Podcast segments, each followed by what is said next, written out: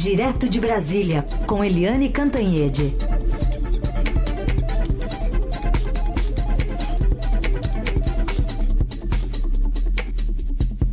Tudo bem, Eliane? Bom dia. Bom dia, Carolina. Bom dia, ouvintes. Sabe que eu estava é, lendo aqui a reportagem da Adriana Fernandes falando sobre a volta do ministro Paulo Guedes das férias, e aí ela elenca alguns abacaxis que ele tem para resolver, né?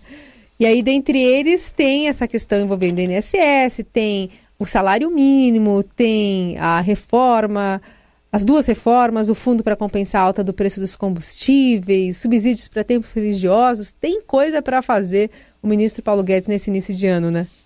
É, a, a entrevista que o Zé Fux fez com ele é uma entrevista excelente. É uma das melhores entrevistas que eu vi do, do Paulo Guedes, porque amarra uh, exatamente os planos do governo para a economia nesse ano. Muito boa entrevista, sugiro a leitura. O Paulo Guedes, que passou dez dias nos Estados Unidos, voltou com todo o gás é, já disse que está tudo bem é, combinado para apresentar as reformas tributária e reforma administrativa ao Congresso é, até fevereiro, até o início de fevereiro. Disse que já tem sinal verde do Planalto, que já conversou com setores do funcionalismo e principalmente já acertou com os presidentes da Câmara e do Senado, Rodrigo Maia e Davi Alcolumbre, o, a criação das comissões especiais para tocar a, a reforma administrativa. É, a outra não, porque a reforma tributária, segundo ele disse para o colega Fux, significa ele não quer mais fazer para proposta de emenda constitucional. Vai fazer sim, é, sugerindo medidas para as duas propostas que já estão em tramitação no Congresso. Ou seja, facilita a negociação com o Congresso. Eu achei a entrevista excelente, apesar de não ser ping-pong, pergunta e resposta, ela está muito clara, muito bem escrita, e ele diz o seguinte, que que agora vai para a questão das reformas. Ele realmente não conseguiu é, algumas vitórias, ele teve aí alguns embates, como por exemplo o fim da estabilidade para os servidores públicos que ele queria muito, não conseguiu. A reforma administrativa vai ter aí a previsão uma redução, vamos dizer assim, da, do grau de estabilidade, mas só para os novos funcionários. E, assim, vamos dizer assim, eles vão limitar a estabilidade, vão criar mais possibilidades para que os, os funcionários é, possam ser afastados. E também ele perdeu a criação da CPMF.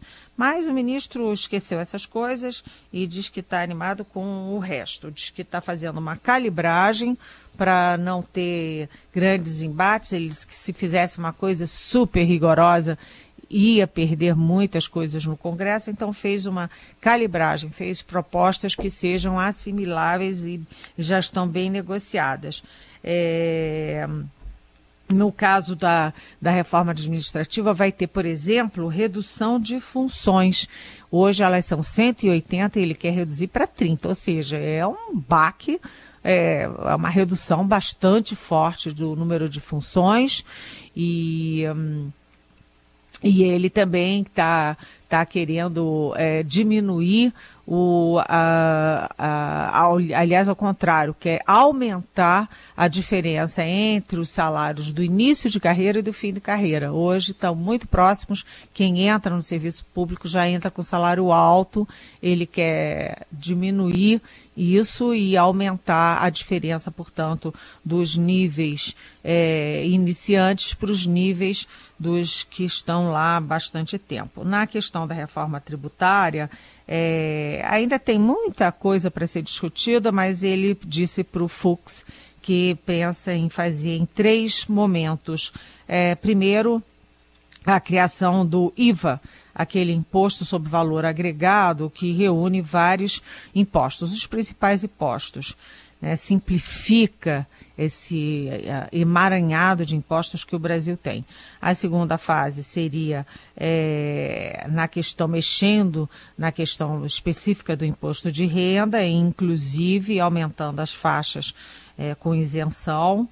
E a terceira fase seria de redução de encargos trabalhistas, ou seja, seria uma espécie de reforma trabalhista via empregados.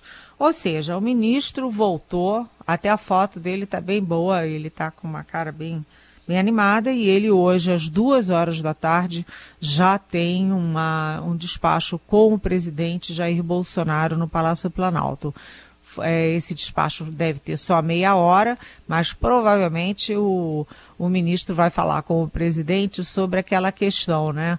Com uma mão, o governo quer criar impostos porque ele quer ao contrário, ele quer, olha só como é que o governo está fazendo. E o ministro da Economia, evidentemente, não pode concordar com isso. Com uma mão, o governo quer criar subsídios né, aumentar despesas, é, é, com, favorecendo ali os templos evangélicos nos horários de pico do consumo de energia. Então, com uma mão, o governo tira receita e com outra mão ele ele está pensando também em em como é que é aquela história que a gente até publicou no Estadão ele ele está criando a questão do, do, do subsídio. Para fazer o pente fino do outro lado? Isso, né? exatamente. Ou seja, o governo está, o, o, o, o, Palácio do Planalto está impondo ao Guedes é, diminuir receitas e aumentar despesas. E, obviamente, o Guedes não está feliz com isso. É. é. na questão do, da energia solar. Ou seja, o, o governo não quer. É, o pagamento, né, a taxação de produção e consumo de energia solar, ou seja, tira a receita e cria despesa com a questão dos templos evangélicos, porque cria subsídio e os, os templos evangélicos que funcionam à noite deixariam de pagar impostos é, sobre a luz.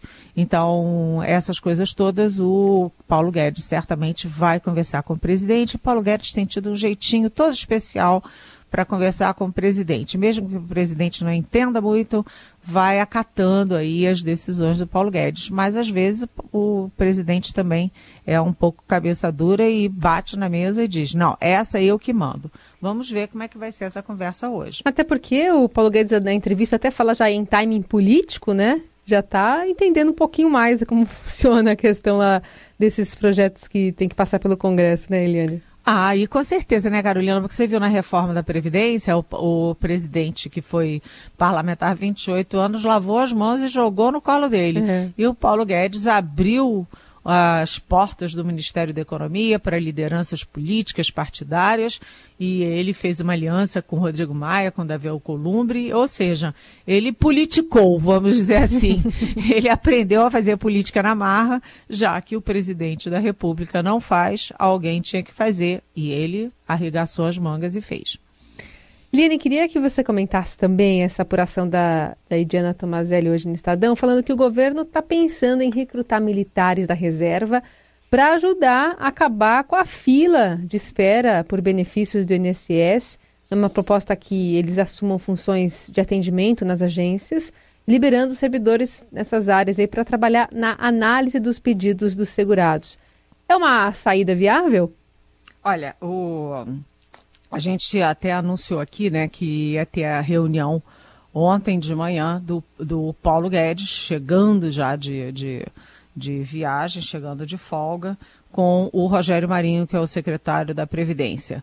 E a expectativa é que eles já anunciassem dois planos: um plano de emergência para essa situação dramática do INSS, com filas quilométricas, os velhinhos todos ali naquela fila quilométrica, é, esperando meses pela sua aposentadoria, gente acidentada, gente doente que não consegue o auxílio, auxílio saúde, as mamãezinhas já amamentando naquela fila horrorosa, é, crianças já grandes de três meses e elas até hoje sem receber auxílio maternidade, quer dizer, você está falando do dinheiro que as pessoas precisam para comer, para se locomover, é, para viver não é? E o governo falhando nisso. Então a gente estava esperando uma, um plano de emergência para essa situação conjuntural e também um plano de longo prazo para a situação estrutural do INSS, porque a gente sabe o INSS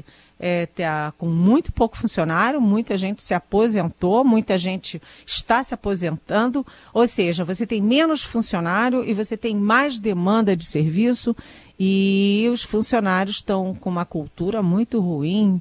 É, eu passei por um posto do INSS na capital da República e fiquei horrorizada as pessoas não sabem o que estão fazendo, te dão a senha errada, não têm o menor respeito por aquelas pessoas velhas, cansadas, que vêm de longe, sabe? É muito complicado isso. Mas, enfim, o que, que aconteceu na reunião? É, o máximo que eles disseram é que deve ter um anúncio entre quarta e quinta-feira, ou seja, amanhã ou depois de amanhã deve ter um anúncio para resolver essa é, questão emergencial. E aí, Diana Tomazelli, aqui da sucursal de Brasília, nossa repórter, ela que está indo muito bem nessa cobertura, aliás, ela informa que uma das possibilidades é recrutar militares da reserva para poder fazer as vezes de funcionários do INSS. Aliás, agora, antigamente na ditadura, é chama o Pires toda vez que tinha um problema político, a ameaça era chama o Pires, que era o então ministro do Exército. Naquela época era ministro, agora é comandante.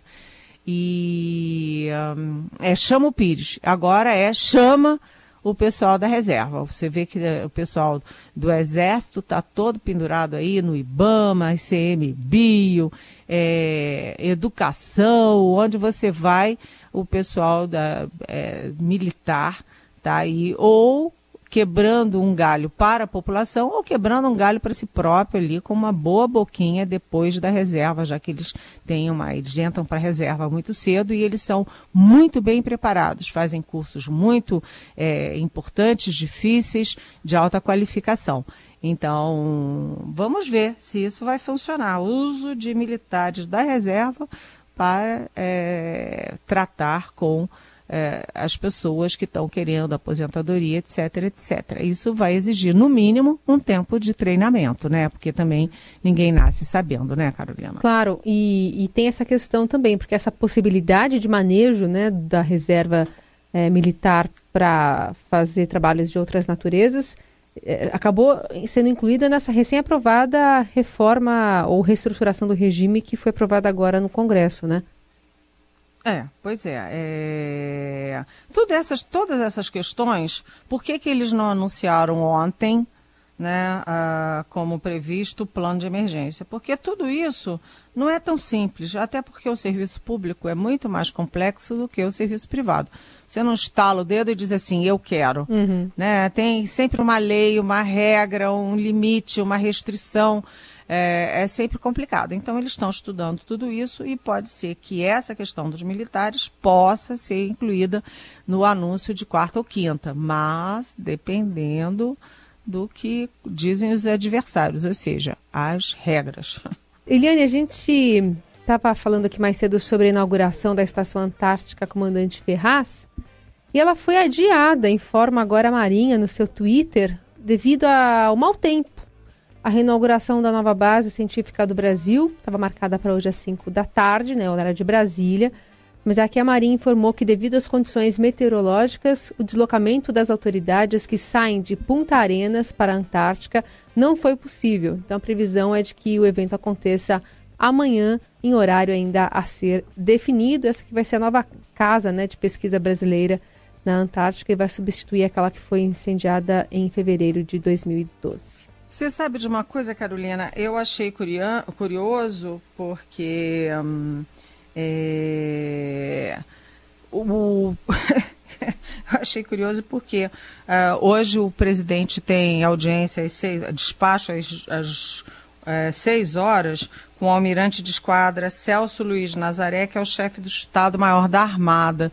E eu tinha pensado, é, eu achei que ele estaria lá, né, o chefe do Estado-Maior da Armada estaria lá na, na reinauguração da, da, da base, né? Da base. E ele não está, né? Deve ser por isso. Aliás, uma curiosidade: o almirante tem uma hora de despacho com o presidente, mas o ministro da Economia, o Paulo Guedes, só tem meia hora. O almirante tem o dobro do tempo do ministro da Economia. É, mas isso é só um detalhe. Eu fui à base, sabe, e a estação né, da Antártica, eu fui na época em que o ministro era o. Era o ministro no governo, primeiro ministro da Defesa no governo Lula. É, o, foi o ministro, foram os três comandantes militares, Exército, Marinha e Aeronáutica, e eu fui lá. E é uma experiência inacreditável, fantástica, meio mágica. Só que eu fui antes do incêndio. E agora eu vi as fotos, eu vi a reportagem do Estadão. A base está bem bonita, bem mais sofisticada, bem mais moderna. E foi uma pena acontecer isso. Ela vai ser inaugurada pelo vice-presidente Hamilton Mourão. É, e achei uma pena, porque a base é de todos nós, né? É uma coisa de pesquisa, de ciência, de tecnologia. É, e além de tudo, é, é muito mágico. Eu adorei a Antártica. Não foi o José Viegas Filho? Foi José Viegas Filho, é. exatamente, o embaixador José Viegas Filho e os três comandantes militares. Você tem que botar aquela roupa toda, né? Você fica parecendo um astronauta, né? mas você quentinha, que... né, Eliane? O que importa? Bem quentinha. Você mal consegue andar, mas fiquei, eu achei chiquérrimo. Depois daquela roupa toda, eu disse, vou desfilar pela Dior agora. Eliane, vamos falar sobre a polêmica que desde ontem está tomando as redes sociais, que é a escolha do documentário da Petra Costa sobre o processo de impeachment da ex-presidente Dilma Rousseff. E no final das contas está aquecendo mais uma vez essa polarização na política, né? Aliás, até uma pergunta aqui do Edson Roberto dos Santos. Gostaria de um comentário da Eliane sobre democracia em vertigem. Oi, Edson. Bem-vindo. É, foi bom você perguntar. É, eu tinha visto na época o, o documentário, eu achei o documentário muito contundente, muito emocionante. É, gostei principalmente da parte em que a Petra toca na questão fundamental que é ali da desigualdade social, de como a gente tinha uma expectativa de que isso fosse ser o ataque frontal né, de qualquer governo, principalmente dos governos de esquerda, é, contra a desigualdade. E, claro, como brasileira, eu torço para a nossa obra lá como documentário no Oscar. Torço. Mas aí é que entra a polêmica e eu vou entrar na polêmica. Mas eu acho que a Petra cometeu o mesmo erro que o PT e o ex-presidente Lula cometem o tempo inteiro. É que a autocrítica zero. Né? Eu achei que a Petra endeusou o Lula. O Lula é um ser endeusado sem nenhum defeito.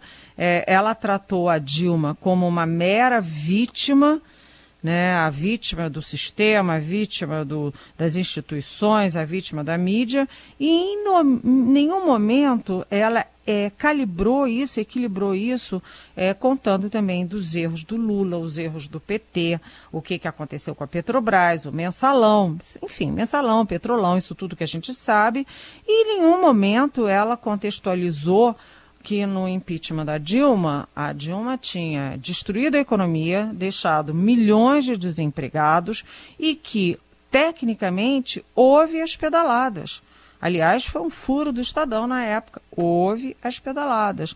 Então, é, ela faltou equilibrar. Ela poderia ter tido o mesmo grau de contundência, de emoção, né, de mostrar as qualidades do Lula, da Dilma, do PT, mas também mostrar os erros de Lula, Dilma e PT, né, e quanto é, eles fizeram mal à esquerda e o quanto eles têm de responsabilidade para a eleição do Bolsonaro e a eleição da extrema-direita. Eu achei que o, o que falta no documentário é um pé na realidade. Ele tem um pouco de militância demais e um pouco de realidade menos, mas eu não sou, enfim, isso aí é uma crítica política.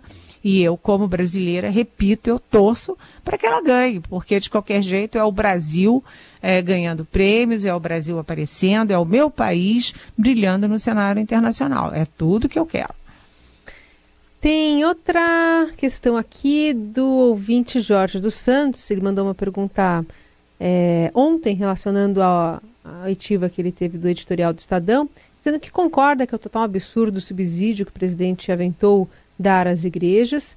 Agora ele fala aqui, no caso do DPVAT, por que vocês não falam a história completa e não informam que ele tentou cortar o DPVAT por conta dos bilhões fraudados pelas pessoas que devem ou detêm o poder de manipular esse dinheiro do DPVAT, enfim.